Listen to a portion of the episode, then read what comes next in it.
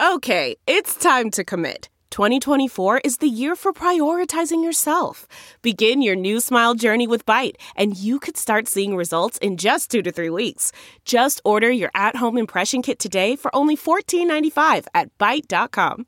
Byte Clear aligners are doctor directed and delivered to your door. Treatment costs thousands less than braces. Plus, they offer financing options, accept eligible insurance, and you can pay with your HSA FSA.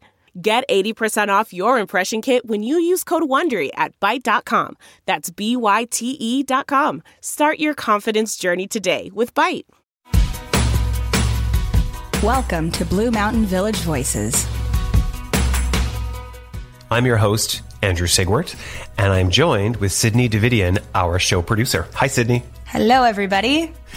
Well, do we have a triple threat of a guest today or what? Oh, we definitely do. The theme is voice. She has quite a voice in a number of contexts. She's a musician, she's a social advocate, and she's also a realtor. Sydney, tell us a little bit about Marcia's band. If you are someone who frequents the village, you have definitely heard of Motown and Marley before. They're bands that have been playing with us for, I'm not even sure how many years, but it's definitely been a while.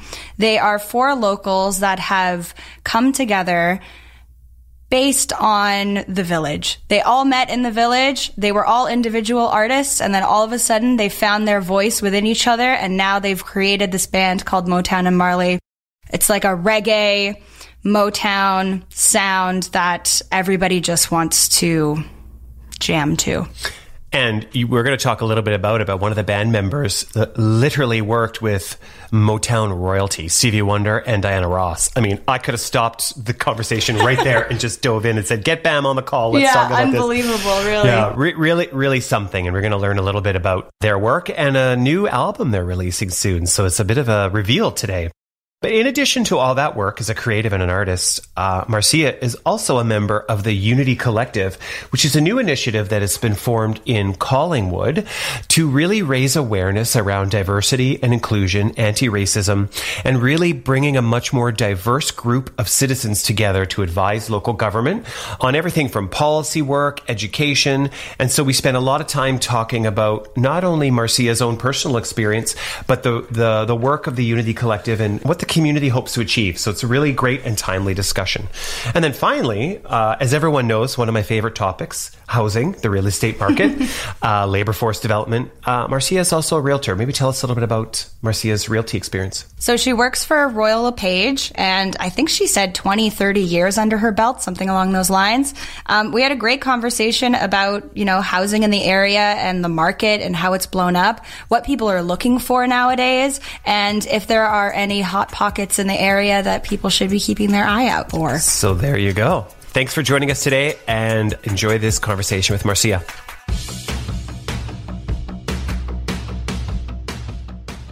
Hi, Marcia. Thank you so much for joining us today. Andrew, what an honor and a pleasure. Thank you for asking me. Just fabulous. Ah, it's so good you could be here. How are you doing? I'm living my best life. Just loving everything at the moment, with the exception of the global pandemic. But other than that, I'm good. Sydney and I were really excited that you were coming to join us for a chat today. Uh, you are uh, what I am going to call one of our best triple threats in the community. so you are an artist and a performer, a creative. You are part of the Unity Collective, which is about social action and engagement, and you work in the real estate industry. So really, we are going to cover so much ground today. I can't wait. And I promise the listeners today, there is a through line and a connection to all of it. So stay tuned for the end. You are a bandmate in the, the group called uh, Motown and Marley. We've been fortunate to have you and your colleagues um, play on the village stages a number of times. I, want, I wonder if you could tell us a little bit about how the band was formed. And I understand there's a Blue Mountain connection. There most definitely is a Blue Mountain connection. And, you know, it's interesting that um, Craig Smith actually is sort of the, the center of this. And he used to do an open mic at Jozo's. And when up here, I had been in a little band in Toronto, but I thought it was over when I came up here. And then I met Craig and started going to the open mics. And slowly but surely, he invited me to maybe join him on stage. at Blue, and we played together a little bit. The odd time I come in, do a few songs, and you know, just get get it sort of together. And then one day I ran into uh, Bam, who is our percussionist at another event, and told him that I was playing at Blue with Craig, and he said, "I'll come join you." And sure enough, the three of us, because Bam can play with anybody, he's just so brilliant. And the three of us got together on stage. And after we got off stage that night, which was about three years ago, we looked at each other and went, This is something else. The three of us together, and we have to do something with this. And we formed Motown and Marley at the back of the main stage right after that performance. Okay, now we're playing together. What do we do now? well, I think some of the best creative collaborations happen as they evolve versus being planned and structured. So that's uh, that's amazing. What was it like in the early days as you were forming? How did that? How, how did you find your rhythm, so to speak? You know, the funny part was that the rhythm was there Craig and I were good together, and it was more of an acoustic duo sort of happening. And then when Bam stepped in, he was the rhythm. And he was holding down the bottom the you know the the bottom line of it. And that's what happened. It just went oh my god that's it. Okay and then since we've added kyle drini our bass wizard to it and it's just taken it up another level. And uh, just the best. I'm from jamaica so it was Bob Marley was was you know more my sort of influence in there. Craig loves reggae. And Bam had played as a child in Motown studios. His mother was dating a Motown exec. He took him to work with him, sat him down with a bongo or something, and he started playing. And then by the time he was done, he was playing in front of Stevie Wonder and Diana Ross and was like an honorary funk brother. I'm pretty good here. Come on. He's toured all over Europe. He's you know, it's incredible. That is royalty. Stevie Wonder and Diana Ross. I mean, come on. If those are your teachers, you're doing pretty well. Uh, yeah, you're okay. so you've described your sound a bit of a a bit of a, a, Bob Marley, a bit of a Motown influence. You know, how else would you describe the music? Are, do you do do you cut and record your own your own songs? Do you play a lot of um uh, a lot of uh, covers? Your favorite music? You know, we started out doing covers. Um, Craig is a gifted songwriter, but we started out doing covers of Motown and Marley and gee, anything else we felt like playing because we can. And through COVID, we have started writing music and we're going to be putting out um, an EP or an LP of about five or six songs very, very shortly. We're oh, working amazing. on that. I raced from a recording session to come back here to catch up with you, but we finished. We were good. And uh, yeah, Motown and Marley's original songs are coming out soon. It's just writing about what we know and writing about life.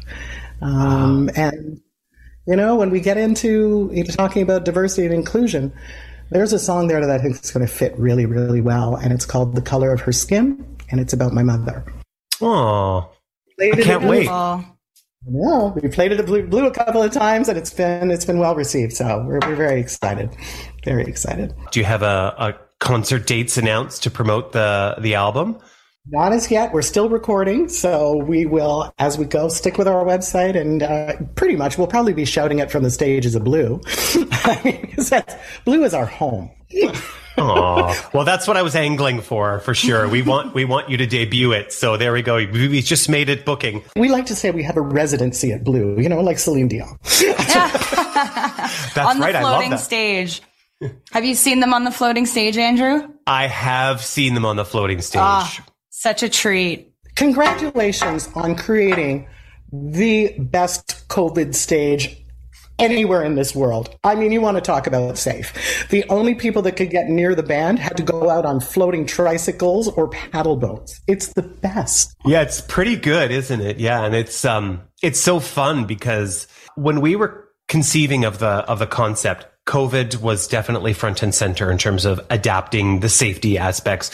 In addition to that, related to COVID, and you know, we were when we were preparing for this conversation, you and I were talking about doing some of the things that we are surprised we didn't do before.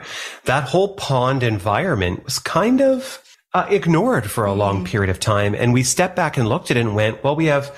about a dozen terraces that ring that pond, a lot of opportunity for guests to enjoy themselves there, businesses that we want to support, and a pond in the middle of it all, which almost feels like a stage. So, you know, it, it was it was part COVID, but part looking at our our businesses and helping them recover and making sure that guests could really enjoy a show at a safe pace and distance. But it's a lot of fun. It's been fun to work on, and thank you for being one of the first to help us do the sound checks and prepare for it. And and obviously, you guys sound amazing out there. I, I have a question for you. I think as performers, you have a really unique um, perspective about communities. I'll give you an example.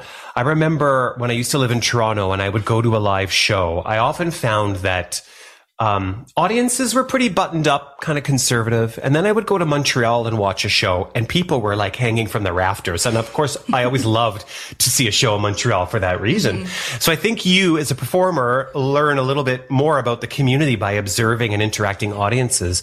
I'm wondering if you've had any observations about the audiences here in the South Georgian Bay. You know, what, what are we like as an audience? I think we have some of the best audiences around. I really do. You know, and it, it changes I've played on all three stages now, which, you know, is an absolute gift. And it changes from stage to stage. If you're in the main stage and the audience can get a little bit closer to you at times, there is nothing like looking out and seeing a little person dancing away or tapping their feet or dancing in their stroller. Like, I mean, it's so fabulous. And just the freedom they have. They can go to a patio. They can stroll around. You've offered so many great venues for them to enjoy a show from at a safe distance if they like. And I think, you know, for us, it's really important to think about the customer.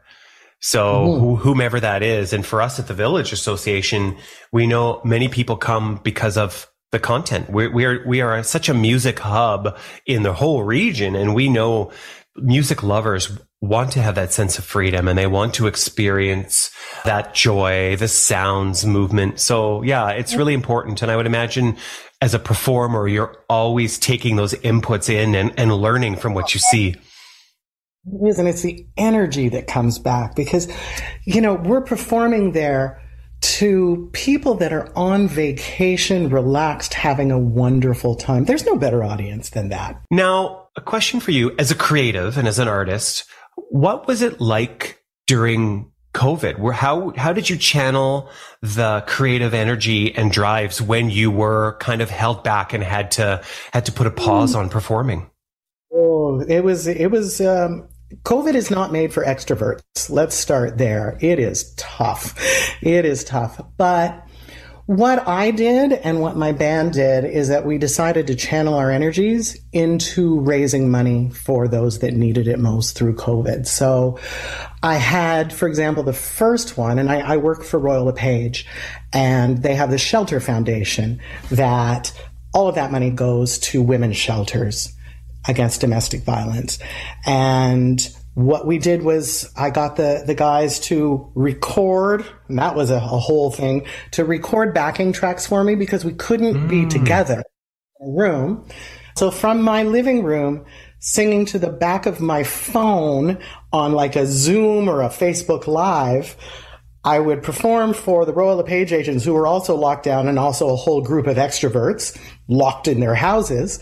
And we did a fundraiser for the first one we did for the Shelter Foundation. And we raised $6,000 from our real estate uh, friends for the Shelter Foundation, which most of which went to my friend's house wow. here. And bravo. You know, that was our that was our first one, and then I was invited to do quite a few more. And by the end of it, I think we had passed forty thousand dollars for charity, singing wow. to the back of my home.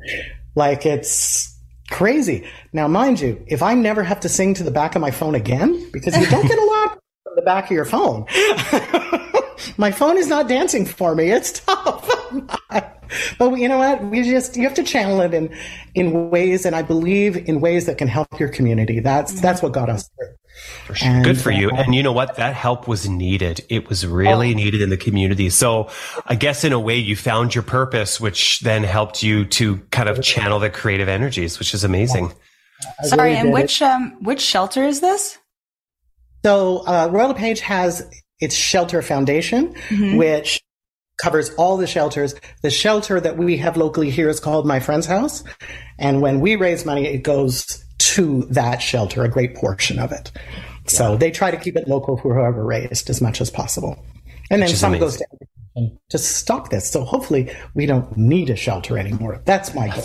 Yeah. Which which is an amazing goal and an important one and and the need for that is growing exponentially. Oh, and we're going to get to that.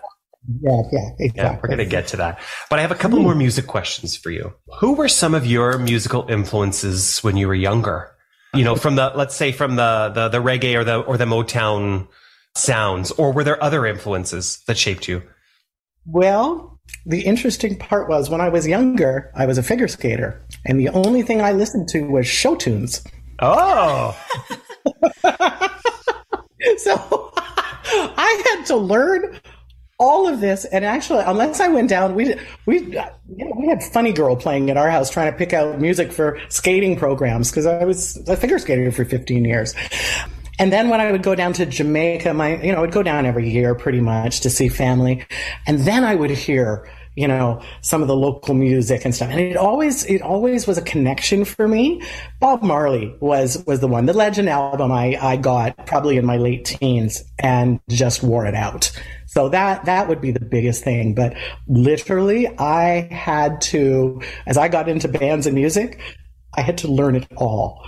It was wow. like, oh, you know, I, I, think it was the movie The Big Chill was the first time I heard half the music that I play. It's half our set list. I was like, great. wow. Well, I think musical theater does provide you a good early education, especially on, on expression and conveying emotion, right? So there's it, it, there's always a link. How about you, Sydney? yeah.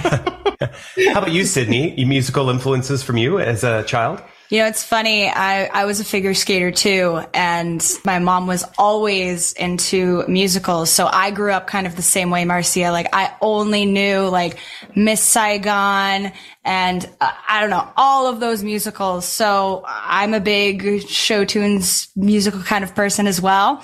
But I remember my first band that I loved was, I think I was in the sixth grade and my parents introduced me to Queen. Ah. Oh, I just listened to their, I can't remember which album it was, but on repeat for probably three years. But that's what you do when you're that age, right? Like you of find course. something that you love yeah. and then you just obsess over it. So that was my first, that was my first musical obsession. Yeah. I think you oh. and I need to get together, Sydney, play show tunes and drink wine, and I think we'd be good. I would love that. Please. I was in band through all through grade school and high school and played a, variety of instruments but it was always the it was always the show tunes i did a bit of theater as well but it was always those songs that kind of were in the the, the ecosystem so it's kind of funny but you know i'm influenced by the olympics right now and i had a memory uh, that I thought was really funny as I was preparing for this interview, Marcia, and that was it was our track and field days. I think I was in grade four or five, and uh, we were doing track and field, and all the boys my age were listening to you know Motley Crue and you know Bon Jovi, and I had Aretha Franklin's Pink Cadillac playing on my little Walkman. so you know I, I, can definitely appreciate, although Aretha was Motown adjacent, I can appreciate the sound, and I think those were some little clues to maybe my family about what my future would look like. but that's the thing about music, isn't it? It um, it's the soundtrack to our lives, and so you know, what a gift to be able to provide that to others. I'm sure it must be so rewarding. You know, it, it's true that last night um, we played the floating stage, and I put it out there on social media, and you could look around the patios when I said you know, do I have any anybody? Do I have any friends out there? And every patio, like people stood up and, and it was just like to have all of that support and love coming together and enjoying what you provide to them as Blue Mountain. I mean, it's a gift to have that in our backyard. That you have always kept the entertainment going. As long as you weren't completely and totally locked down there was always some safe fun to have at blue and i've been so grateful for that.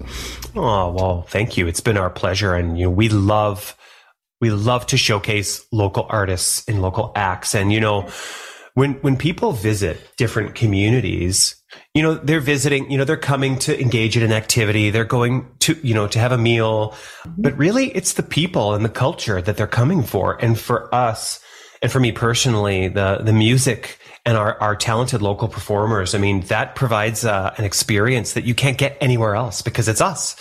So it's, uh, you know, it's, it's so important local you know like for a while and in our just in our band bam you know, has been doing BAMtastic drumming there forever. And, you know, as soon as that can come back, because that is something so unique and, and different. And people take that and they take the love energy that he, that he puts out and they take it home with them.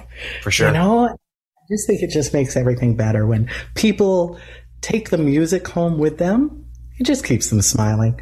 They just, the memories of their vacation, incredible. Yeah, they're always there, aren't they? We have a lot of young, there's a lot of young talent in the community, a lot of, you know, people who look up to you, yourselves and BAM and your bandmates, and they want to build a career for themselves in the music business. What advice would you have for them? Ooh, you're going to have to ask Bam and Craig. I don't have a clue about the music business. I just get up there and sing. Maybe that's the best advice at all. Really, I, I truly, um, you know, for me, I have found that just letting it all go on stage. Like, I'm not shy about anything that I do.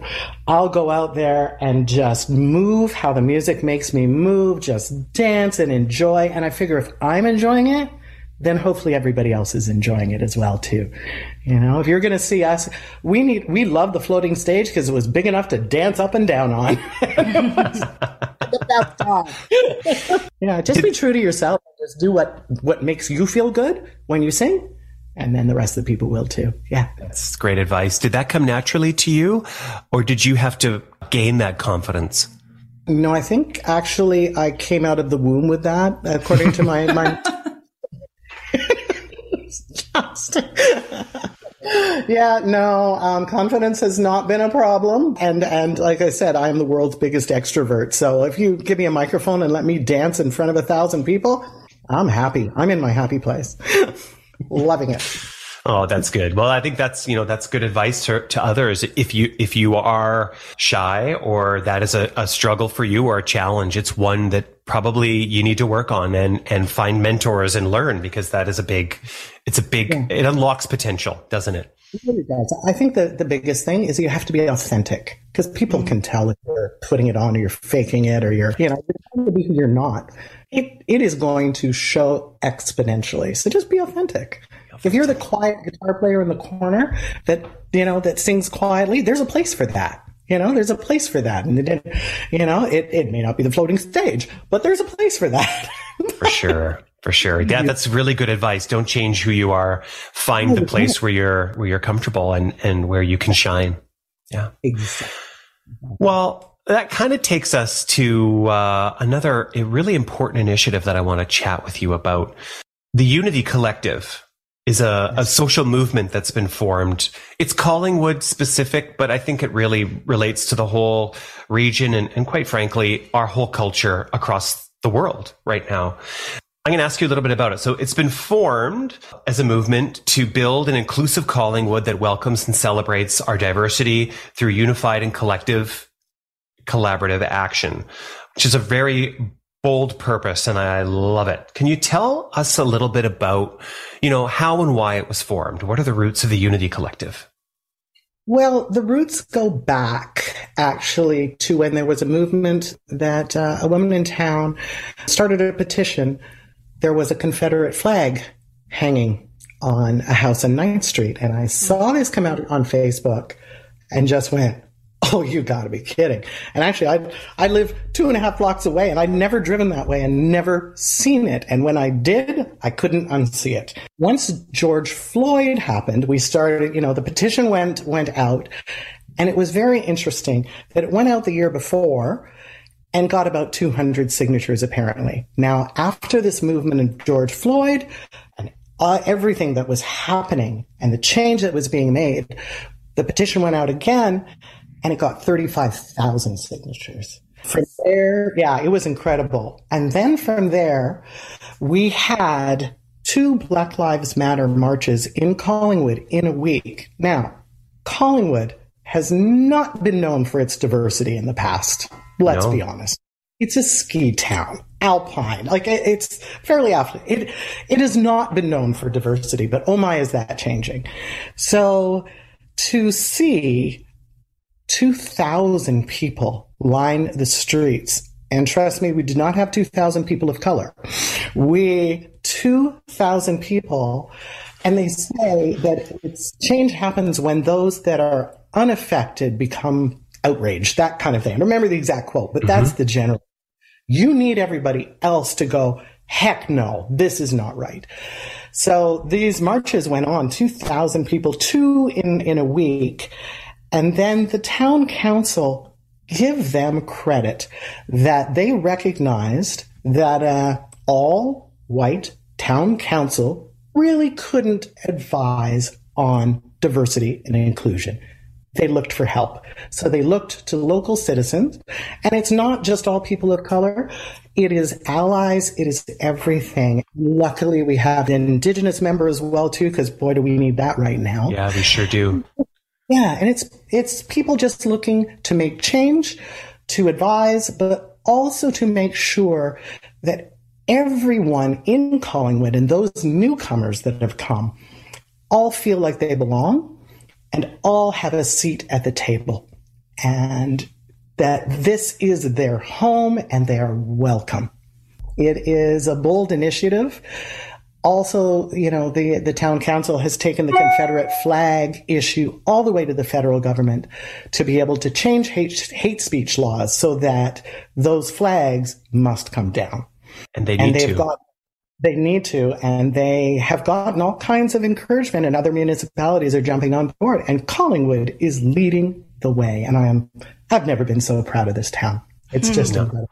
I would agree, and and just to give you some praise, as I know you're very modest, but a lot of that was from your advocacy, the way that you spoke at the town council meeting and, and the way in which you shared your story and the needs. And so, you know, I think I will give the leaders credit for listening and acting, but it really comes from the grassroots in the community. And you've just done a stellar job of educating people and being open and talking about what matters. And I think we need more of that. So congratulations and thank you for that.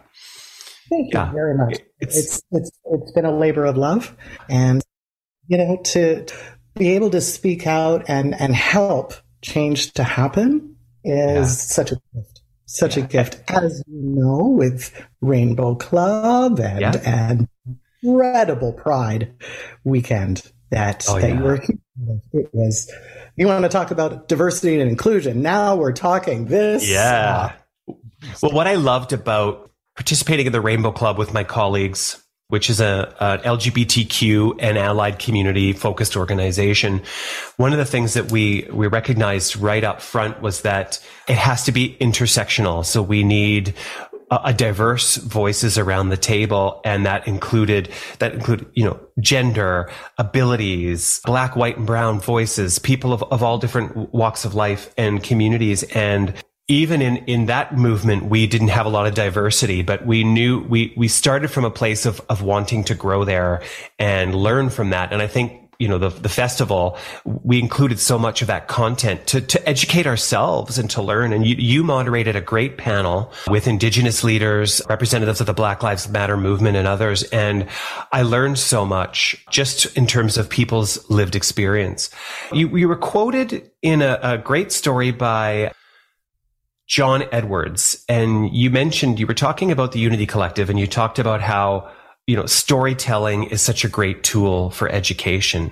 And I'm wondering if you wouldn't mind sharing a little bit about your own personal story. You know, what, what have you experienced as a, you know, a Canadian coming from Jamaica? Have you had or experienced racism, barriers, challenges along the way? Is anything you could share with us about what your experience has been like and, and what you've learned? Well, the interesting part is that you know a few microaggressions as you go along and when i think back as a child you know there was a few but it really wasn't that bad for me and again my the color of my skin i just i don't i describe myself as beige like so i don't stick out there too much. So I don't get it. Really, my story is my parents' story. And I don't, if, if that is something you would like me to Please. share. So my mother came to this country in the early 50s as a black Jamaican nurse. She was in her early 20s at that point. She left a family that was quite privileged in Jamaica. And in Jamaica, race isn't really an issue.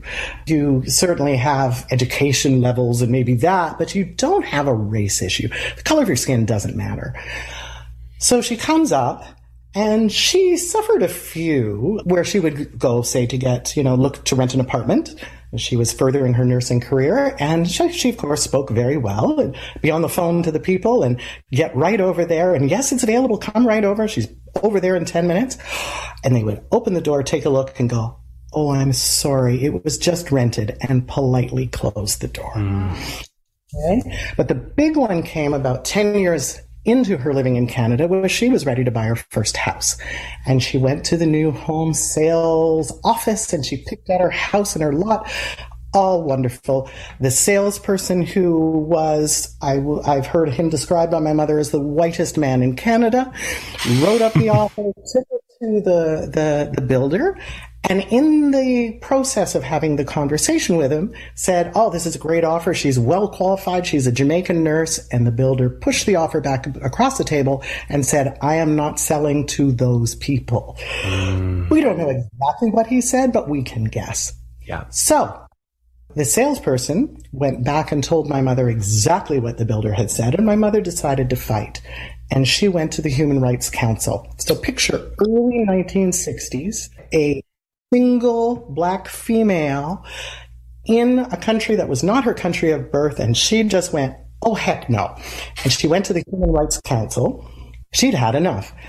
And the salesperson testified for her and huh? said exactly what the builder had said. So my mother won. She got her house. The salesperson got fired by the builder because he testified for her. Shortly after that, they started dating. Then they got married and they made me. And now I get to keep the fight going. Wow. And also, way. to be a real estate agent, and now I am too. Talk about history repeating itself. yeah. what a story. Well, and I, I think it explains your role as an advocate. It gives, it, it, it, shapes, you know, who you are. And obviously those lessons, even as someone who works in, in real estate, you're representing your clients. I bet you fight for them for every offer that they put on the table. And the last year and a half has been one heck of a fight in this town. oh my god! Exodus, like wow. I know, I know. Yeah, we, we, yeah. I have a, I have a, a, couple of questions for you on that front, but I'm gonna, I'm gonna wait till we get there. What a story and what, what an experience. The um, interesting thing about that story too is that my mother didn't tell me this until I was in my early 20s. She oh, kept oh, really? all away from me until I could handle it. I grew up thinking the world was idyllic and other than a few little boys teasing me about something or that, and I just brushed it off. Because my mother raised me with always telling me that I had the best of both worlds. Mm. And we would go back and forth between Jamaica and Canada, and I had the best of both worlds, and I totally and completely believed it. And she was right. And look yeah. what it's given me now. Yeah. Amazing. And I think it's a good example. I think it's it's an example of where things are changing today, where uh, or maybe not. I mean, I think, you know, obviously your mom was protecting you and, and helping you to not have to maybe deal with some of those pressures, that knowledge and, and the fear and I mm-hmm. feel like today, you know, I know a lot of parents really struggle with and tr- are trying to figure out how to support their kids. It's one of the things I learned from the Rainbow Club. Our biggest number of people who come to reach out to us are actually parents trying to find resources for their kids. And, you know, we're in a time where, you know, you talked about some amazing things that have happened. The, the Black Lives Matter marches, the support in, in response to George Floyd, you know, everyone rallying around that Confederate flag and mm-hmm. Dealing with it once and for all. And then, you know, the Collingwood's first ever pride is an example. So lots of momentum. But at the same time, we also have some pretty ugly things that are happening. We've seen a lot of racism against South Asians in the community, visitors. We've seen a lot of uh, problems. You know, the, the rainbow crosswalk has been vandalized. So there's, you know, and more and more. So you've got this kind of, this duality happening where there's progress and then there's sort of steps back. And I would imagine we've always been there. What's your sense in our community? Are we making progress? Does progress result in a pendulum swing where you get a bit of blowback? You know, uh, help us understand that. Have you ever thought, I'd love to have a podcast just like this one? Well, I can help. My name is Matt Kundle, and everyone at my company, the Sound Off Podcast Network, had a hand in making this show. Whether it was about the sound, the discoverability, or that you're just enjoying the show, we are all about the detail. If you think you have a podcast in you, reach out to me via email, matt at soundoff.network, or check out the website and become one of the great podcasts we work with at soundoff.network. Angie's list is now Angi, and we've heard a lot of theories about why. I thought it was an eco move. Fewer words, less paper. No, it was so you could say it faster. No, it's to be more iconic. Must be a tech thing. But those aren't quite right. It's because now you can compare upfront prices, book a service instantly, and even get your project handled from start to finish. Sounds easy. It is, and it makes us so much more than just a list. Get started at Angi.com. That's A N G I, or download the app today pendulum because that's exactly what it is. The pendulum swings far one way and it's got to swing far back the other way and then eventually land in the middle. We've poked the hornet's nest a little bit with with all that that that has been happening out there. And there's still some some old ideas out there and a few people probably hanging on to it and I think that's true in any and every community. But we have certainly rallied here. So you have things like the park at Sunset Point was was vandalized, but within 24 hours our community came and completely transformed mm-hmm. it and replaced messages of hate with messages of love, and it was all grassroots. So, are we making progress? Yes, I believe we are. And if nothing was happening, then whatever we were doing would not be working. But if it's making people act out a little bit, well, they're soon, and they are already outnumbered. And I think they will be shut down very quickly. Anytime there's an act of vandalism, there is a response, and that response gets bigger and better every time. And if you can, if you saw the, the Sunset Park, the love bomb that happened love there, love bomb. Oh my God, that was incredible. So let's take that park. Never mind, put it back the way it was. We're going to make it a thousand times better, and it is just going to welcome the world to that park. Yeah. And it's really spectacular. I'm so proud of everyone who was involved. It was like a, a breath of fresh air. When I think when people needed it the most, to be reminded yes. that there's so much positivity and momentum. And uh, so thank you for thank you for giving us your perspective on that. I think it's it's good to know. Uh, expect a bit of turbulence, but we are flying higher. mm-hmm. Absolutely. Absolutely. Marcia, your positivity is so wonderful to hear as well. It's so, it's so great to talk about it and hear about all the positive things that are happening, but also recognize the negativity that there still is and just keep powering through because I think you're right. That's the only way to kind of get where we want to go. That's right. And you know, Sydney and uh, Marcia, and I think you you've said this. I'm just sort of restating what you said, but I've always believed that if you're not ruffling a few feathers along the way, mm-hmm. you're not relevant or where you need to be. Right? If if you're not if you're not causing friction, you're not doing enough. So I think that's a per, it's a perfect example of of the community doing what it needs. I wonder, you know, in uh, the Unity Collective, diversity and inclusion, one of the things that I've observed in our community is that we are blessed with so many women leaders. And, you know, in every sector that we, we interact with, there are so many strong and very uh, effective women at the helm, uh, whether that's the social sector, whether that's entrepreneurs, whether that's in tourism, real estate, beyond. And I think to the outsider looking in, we would go, okay, you know, gender is less of an issue. But I, you know, my question to, for you and to you, Sydney, is, you know, uh, how do you feel about that? Do, do we still have a gender gap in the community? How's that changing? And what kind of work do you both think we might need to be thinking about? Speaking to a, a, a white man, you know, give me some, give me some pointers.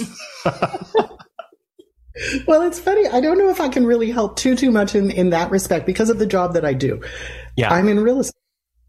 I, you know, provide shelter and sell houses to people, and and so it's not something that I had to climb over, or you know, that that men were at the head of that I had to. So, and I've been in real estate my entire life for 36 years. So, I don't know that corporate ladder. I'm sure it's still there, and I know it is. I just haven't personally experienced it in you know uh, feeling or or having to overcome the obstacles. You know, as a woman in business, they've not been there for me. Sydney, what what's your experience? I haven't really experienced anything along those lines since I've moved up here. I moved up here a year and a half ago and started working for the BMVA. If I was going to say anything, I feel like sometimes it's in even social settings where maybe something said that it, it wasn't intended and you know, the way that you, that I personally react is quite slow. And then later I realize mm, maybe that shouldn't have been said. Mm-hmm. And I think, I think the only way to deal with it, if I was going to say a way to deal with it is maybe to just kind of hit the nail on the head and, and make a comment towards like maybe just for an example, some people, maybe someone doesn't like being called sweetie by anybody. I feel like a lot of women just kind of go with it because we're used to it because that's what's happened. And you know, if you, if you bring something up to someone to their face, they're likely not going to do it again to you that's and maybe right. think twice about what they've said or what made you feel uncomfortable. So that's the only thing I have to say. It's quite minor. But it's yeah. but it's something, and I'm glad you raised it because unfortunately, it puts the onus on. Let's say you're in that situation, it puts the onus on you to have to respond and educate. And I think sometimes that can feel very you can it can feel very unfair. Yeah, because you expect that that's being done. But I guess yeah. we're at that point where we still have to find that voice and challenge, right? But exactly. it's not easy, is it? Well, I think that's kind of what I'm realizing just within myself is that you have to stand up for yourself, right? You want others to support you, of course, and you want that support and we should all be in it together. But there's always going to be moments where you need to just stand up and say something. Yeah. So you know that, that's my only insight. well, that's a great insight. But you know, as they say, teach people how to treat you. Exactly. That's right. Exactly. That's right. That's right. And that voice, you know, I think it comes back to, you know, Marcia, I mean, like you said, you were born with that extrovert gene. And I think that's probably helped you so much. Right. And I think for, for all of us in leadership positions, it's, if we sense someone is struggling, let's be the voice for those who might not feel comfortable yet, or let's make sure our HR policies or corporate policies are such that it, it, it, makes people feel comfortable to speak out. So I'm glad you raised that because it is, you know, Marcia, you mentioned microaggressions, you know, sometimes it's that stuff that just sort of, it's on the periphery and you, you realize after it made you feel uncomfortable or you kind of sweep it under the rug you know, one of my, one of the things that I've, I've leveraged to deal with, with homophobia and those sorts of like comments. I remember one time mm-hmm. I was at a feast in the forest here and there was a couple of guys down the line behind making some jokes and they used the sort of disparaging H word. And, uh, you know, my go-to is to make it a joke. So I turned around and was like, Hey guys, there's a, there's a homo right up here. So, you know, better watch your language or whatever and kind of made a joke. And I was proud of myself in the moment, mm-hmm. but I was like, yeah, but I'm making a joke. I'm not yeah. educating, right? So it's learn. It's it, it doesn't mm-hmm. come easy. It takes time, but I think I think the more we can support each other on that and talk Definitely. about it is good. So thank you for sharing. Thank you both for sharing that. And you know, Marcia, you've been moderating some great conversations. You know, part of the Unity Collective. For people who want to talk about diversity and inclusion, or people who want to talk about how to support women or support people of color, but maybe they're uncomfortable with figuring out how to start the conversation. What advice would you have? Call me. Call me. you heard it here, folks. I, I've just, you know, I've sort of said to people, listen, I, I live in both worlds. My father was the whitest man in Canada. My mother was a black nurse. Like I am in both worlds and I am beige. So I'm probably the least, uh, you know, the least threatening one to, or uh, you can come to me at any time with any question or how do I approach this or what do I do? Because I may not have the answers, but I have family all over the world that do. And let me tell you something, when this George, George Floyd thing started to heat up, I had an open line to Jamaica and Nassau to my cousins going, okay, what about this? Okay, what about this? What do I say to this? How do I answer this? You know, and they just kept sending me material and, and because I haven't experienced everything. I don't right. have personal lived experiences that say Bam does in our band, yeah. having grown up in Detroit, you know, back and, and, and is now fighting the civil rights movement for the second time. Yeah. I mean, it's just incredible. He was there the first time and he's here again. So different, but, but I am somebody that I hope people come to and they have been with questions and to ask and just to find out and just to educate because yeah. I can point you in the right direction. That's that's the gift that I can give, and happy to do it because it's not always comfortable to go up to somebody that has had those lived experience and say, "Teach me all about it." You need to educate yourself in that, that's but it's right. how do you do that if you don't know? So here, I'm the one. I'm here. Come and ask me. You can text me anytime, and uh, I'll figure it out for you. And my goal is or not goal, but I've said to people, you know, we make change by having one uncomfortable conversation at a time. Just keep doing it. And some of this is new to me too, like you said about making a joke when something was said. You know, I've been guilty of that so many times in the in the past, or of just ignoring it. But in the last year and a half, I don't ignore it anymore. Mm-hmm. If there's something off color that's not right, I gently try first to say, you know, mm, maybe we could say it this way, or you know, yeah. maybe we could, or you know, that might that might make somebody feel uncomfortable. Is what I've said to people before. Yeah, and that's you know, right. There's, there's, you just have to have those uncomfortable conversations. It's not comfortable. It's not comfortable to stop somebody that's having a good time and telling a joke, blah blah blah. But it's an off-color joke and it's offensive. Yeah. Gently, it's correct and educate. Right. Super advice. And, and the one thing that I would add to that from my own personal experience and uh, from the LGBTQ perspective is I think people are so afraid to say the wrong word or the mm. wrong term. And right. I, I, try to encourage people just just tell me what you're thinking. Don't worry about the language. I, I want to yeah. understand what's in your heart and you know what questions you have because I think that's what that's what helps people learn. And I think people, you know, I think of the indigenous experience and, and, you know, even the terminology of indigenous yeah. peoples has changed. So people don't mm-hmm. know what words to use. And I think one of the things we, we need to, to reassure people is just, try to communicate and uh, ask questions. And, you know, Marcia, like you said, if, if we don't have the answers, we'll, we'll find out. And I think that's one of the great benefits of the Unity Collective is to help us learn, right? So, you know, Sydney and I and the team here at BMVA, you know, any support we can provide, you just let us know. Oh, definitely. It's it's fabulous. You know what? It's fabulous, and it's just like you say. You've got to. There's so many resources to educate yourself on. But I agree. I mean, as I was moderating the inclusion and diversity panel, I'm trying really hard to keep all the letters in my head. You got mm-hmm. a lot of letters. it's true. It's true. It's it's true. But you know, I just let it go. Said, you know what? My heart's in the right place. I'm never going to be able to memorize it all. Didn't have to. Didn't have to. Heart's no, in the right place. That's right. As you would if you if you come from a good place, speaking honestly, and do ask for help in the in the right, you know, where and maybe ask in the way of where can I, where would you advise that I go and get some education on this? Like, where can I look? What can I do? And there's, you know, there's a million resources for it.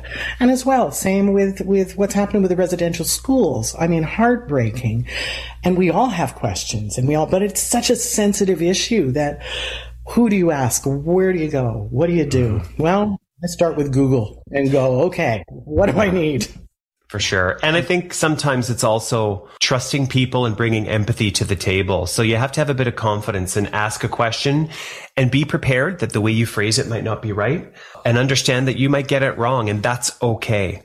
That's part of learning, right? And I think we're in this sort of culture right now where everyone is so you know, just look at any community based social media forum to know that if you say the wrong thing, you, you know, uh, it can go bad. And I, I worry that that creates a chill, but at the same time, it's a learning experience. Mm-hmm. So I, I, hope that, I hope we can do that. But I, I have a sense, I feel I feel so much better knowing that the Unity Collective has formed, mm-hmm. that it is so diverse and that it's a resource for all of us. And I can think of a number of ways in which we'll be working together in, you know, welcoming visitors, in, in developing mm-hmm. staff training and all sorts of stuff. So, so uh, I'm looking forward to that. And thank you. Thanks for sharing your story. I mean, I think that, and thank you both for sharing your stories. I mean, that's what it's all about. Thanks you were right. Asking. You were right, Marcia. Storytelling is the best way, isn't mm-hmm. it? way. Now, for for listeners who dial into this podcast frequently, you know I can't help but talk about my passion topic, which is housing, attainable housing, labor supply. Mm-hmm. And, you know, I mentioned you were a triple threat because you're also a realtor, which means you, you know, on top of all this other insights and experience, you, you have a, a, particular perspective working in this field. So I, I wonder, I'm going to start with the fun stuff before I get to the heady because I, I, I tend to bang that drum perhaps a little too much. As a realtor, someone who, I mean, I, I love what you get to do every day because you get to see how people live. You get to see homes. You get to see trends. So I'm wondering, what kind of trends are you tracking right now in houses? What do people prefer? Are open plans still big? you know, every time you watch a home and garden television show, I'm always amazed that people focus on stainless steel appliances instead of structural things. Mm-hmm. What What are you seeing that mat- What matters to a, a buyer right now in a house? What trends are really keeping them excited? Well, through the pandemic, what I saw was people wanted space and safety. Mm-hmm. They wanted and they needed a home office because mom and dad were working from home, kids were going to school at home. And those people that were in Toronto in their 35th floor condo with no place to go and those walls just started to shrink in, I'm sure, boy, we, um, anything that had a little bit of, it was very interesting in this market when it first started going. It started going at the high end and a half, three million dollar homes all of a sudden that have been on the market for a couple of years we're getting multiple offers. I, of course, happen to be out with a buyer looking at that, those kind of properties and just giving my head a shake going, what is happening? because yeah. it doesn't normally go that way. It starts from the bottom and builds a fire. Of no, it started it. And it was, I believe it was those people in Toronto that had the money and the wealth and were able to just make a decision and go, we're out of here. Let's go. You know, stuff with acreage that they felt safe in, stuff with some space in the house that they could still like their families in. Because let me tell you, four people in a 700 square foot condo would about kill you. Yeah, it's a challenge. yeah.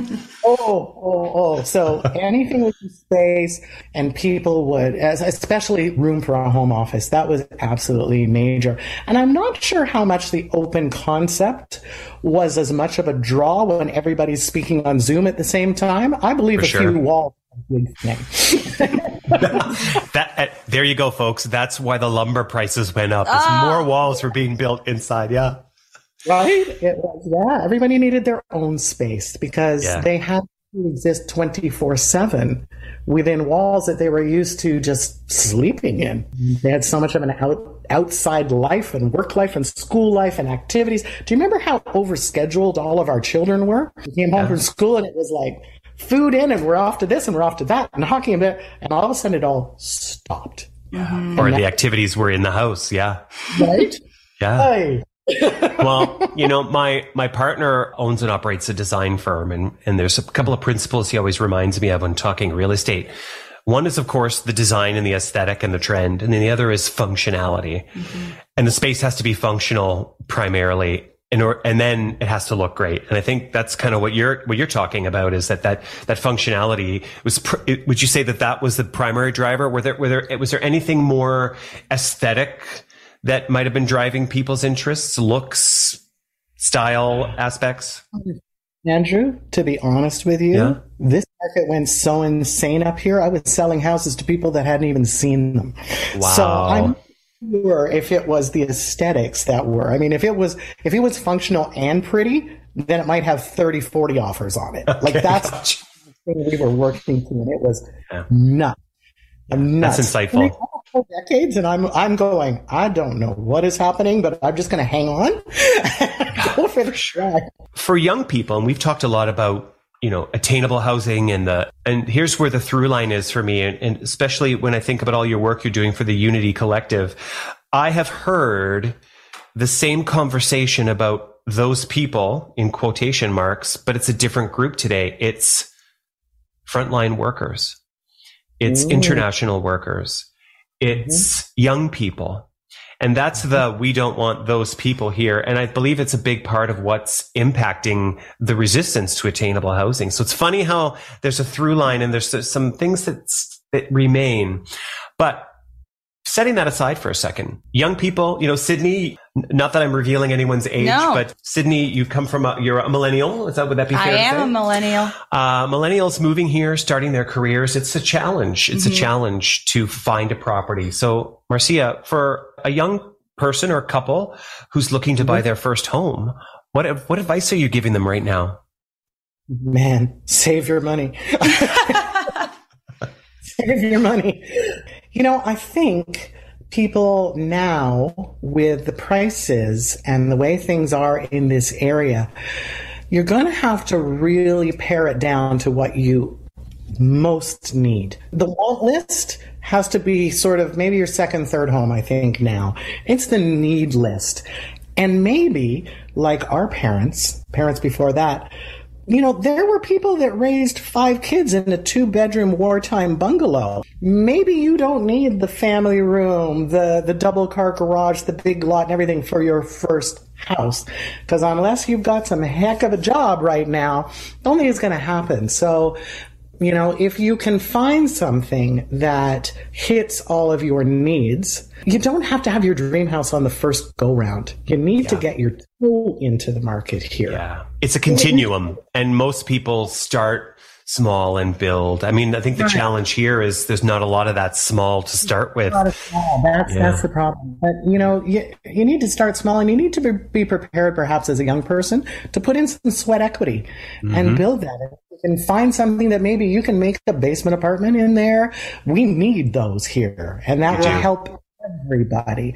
So, or a coach house or something mm-hmm. to provide some housing and some decent housing, then, you know, you're going to help pay off your mortgage and you're going to help somebody else at least have a, a, decent place to live that they can work in this community and provide the needs of, of everybody. So, yeah, that's good advice. Bring a bit of an entrepreneurial spirit. To your point about your first home might not be your ideal home. You might have to make compromises. I mean, I think that goes for everyone, mm-hmm. but certainly for people looking at their first, their first time home, I think, yeah, this is a market where that, that's just a reality.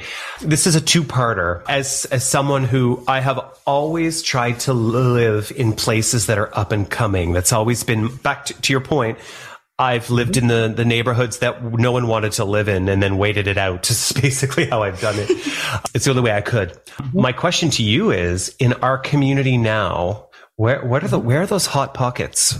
Where are there areas where there might be opportunity for maybe you can get a good deal now because it's not the best neighborhood, but it will grow? Are there, are, are there any left?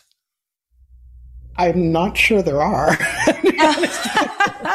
it's a good question, though. I mean, I'm curious. Marcia, I'm looking. So yeah. give me the insight, please. Well, back in the day, before the craziness like took over, but still, I think, I think, Andrew, I think you've done it again. And Meaford is very up and coming. Very up and coming. You've got everything there. It's just a little bit farther, you know, away from the, the ski hills but you have beautiful waterfront. You know, you've got, and the prices there have certainly risen as well, but possibly not as much. If you're trying to buy in downtown Collingwood in the Tree Streets or Thornbury right now, or if you're trying to buy anything, God bless you, with acreage and a nice house that's still within sort of a, a and now, okay, we, we, we have commuting is a very different concept here. Like more than 10 minutes away for me. Wow, that's far. okay, like in Toronto, different thing. People will drive an hour, hour and a half to come into work, but here it's like, ooh, that's ten minutes. That's that's yeah. But acreage became very very popular. Um, but I think Meaford, and as you're going out, is probably your last bastion right now of there's some affordability there, and I think there's room for growth. So yeah. good on you. Good on you. yeah. That, yeah, that was I, I applied that philosophy. I I kind of had a sense, and I I definitely uh, advocate for that for sure. It's worth a little bit of drive, and uh, there's some pretty hip people there. So, and the music scene there, the music scene, not, not that dissimilar from from Collingwood, uh, Blue Mountains, Craigleith, Thornbury. There's some really great music venues there. So yeah, I think that's it's. It, bottom line is, unfortunately, people are going to have to look a little beyond mm-hmm. the municipalities, but that that cluster, if you will, is is important. And and you know a little bit the communities f- further further afield. But then that brings us to the infrastructure and things like transportation and mm-hmm. and e- attainable housing projects even within our communities. I'm wondering if you have any thoughts on on what we might need to do at a, at a policy level to incentivize the the creation of attainable housing. Do, do you see enough leadership there well i think we need to give builders an incentive to yeah. build those. I mean, listen, this is this world works on people making a profit. They can't function unless they do, unless the government takes over and builds attainable housing. But if you want private sector to do it, then the government has to give them some break somewhere here in order to provide that. And if we don't have that, we've got a problem. We've yeah. got a huge problem. I know it is it is it is one of your your projects. And I know you've brought municipalities together and that's that's incredible and that's the way certainly to to lead in this. But there has to be, like you say, something incentivizing people to build this. I, you know, I don't know. I, I, I remember hearing that Whistler had done something to, you know, create housing. We have to, I believe, look at other places that have had this kind of growth we don't have to reinvent the wheel. People have done it. People have solved this problem. And it may not have been as urgent before the pandemic, but we're in crisis mode now for this. Yeah. This has to happen. Or all of these, you know, wonderful restaurants and and the services and everything. Those people have to be able to afford to live where they work. I mean, at the mm-hmm. end of the day, do we have community values of diversity and inclusion? where we invest in things like infrastructure for people to get out of cars and to save money on transportation?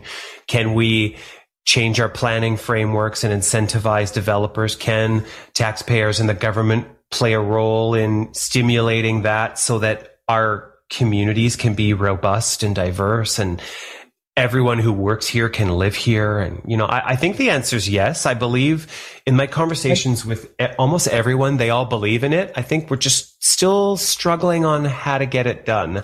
That's, that's a good place to be right now. At least, so we, we you know, we're in a crisis right now.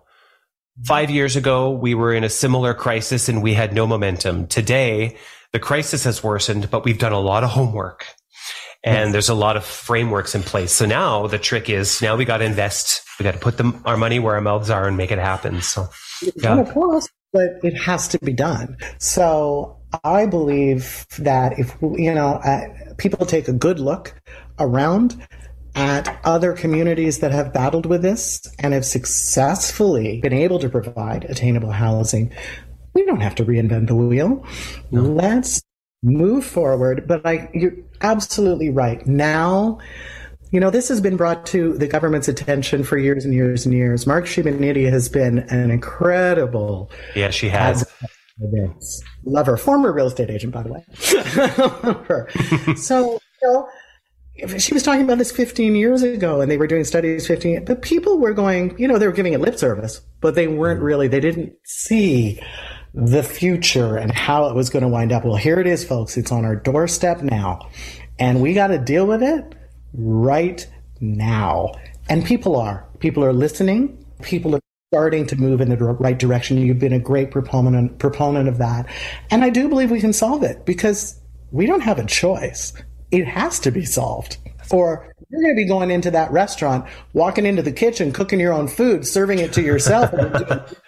Frankly, I mean, it's not going to work. But yes, we all, we all don't want that. Well, if we've learned anything in the last year and a half, is that mm-hmm. we can adapt, we can mobilize, we can raise funds to make sure the community has what it needs. We've proven to ourselves we can do it. So to me now, it's a model to apply to attainable housing, to environmental sustainability, to supporting arts and culture. So I think I think we're primed. So I look forward to working with you more, Marcia, on that. And again, you know, the theme is intersectionality. Like we can, we all bring these unique perspectives. And I think by focusing on that diversity, that's going to help us find the right answers. So you have given us a lot a lot to think about today. As a creative and as an artist, thank you for your voice and all of its tones, the way you use it to entertain, the way you use it to advocate, the way you use it to share and tell stories. And just, you know, on behalf of all of us here at Blue Mountain Village Association, thank you for everything that you do we wouldn't be the destination we are if we didn't have partners like you sharing your voice and uh, we're really grateful to you. I wish you all the best in the the season ahead and and thanks for your time today. Thank you. I, Andrew, it's been an honor and I so appreciate being able to use my voice and to have platforms like this to do it and mm. thank you and thank you for all you do. I appreciate it. Thank you. And we will be dancing on a stage when permitted together very soon. I hear you used to play instruments, so I might see a guest appearance or something. We do. Mm. Yes. There we oh, go. Let's go. Because you don't want me to sing. I'll hold that again. Okay. Yes. You got it covered. Well, thank you so much. Thank you so much, Marcia. It was a pleasure having you on. Pleasure. Have a wonderful day, folks.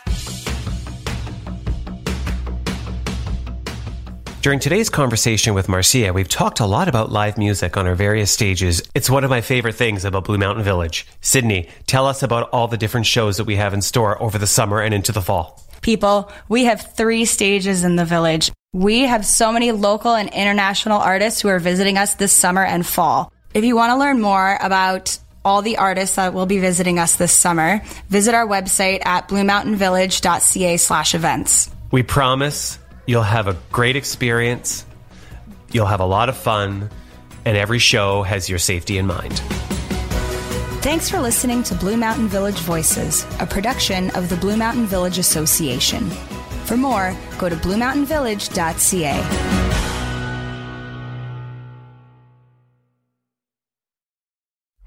a production of the Sound Off Media Company. Come on a journey like no other, where you will discover many roads that will lead you to a happier, healthier, and more stress free life. And the beauty is, you don't need any vacation time for this adventure. The journey will come to you. Join Avery Rich on your very own journey into yoga Along the way, she will demystify yoga poses and guide you into a yoga posture or short sequence, all in less than 15 minutes. You have nothing to lose but stress. The Journey into Yoga podcast. It's not for people who like yoga, it's for people who don't like yoga.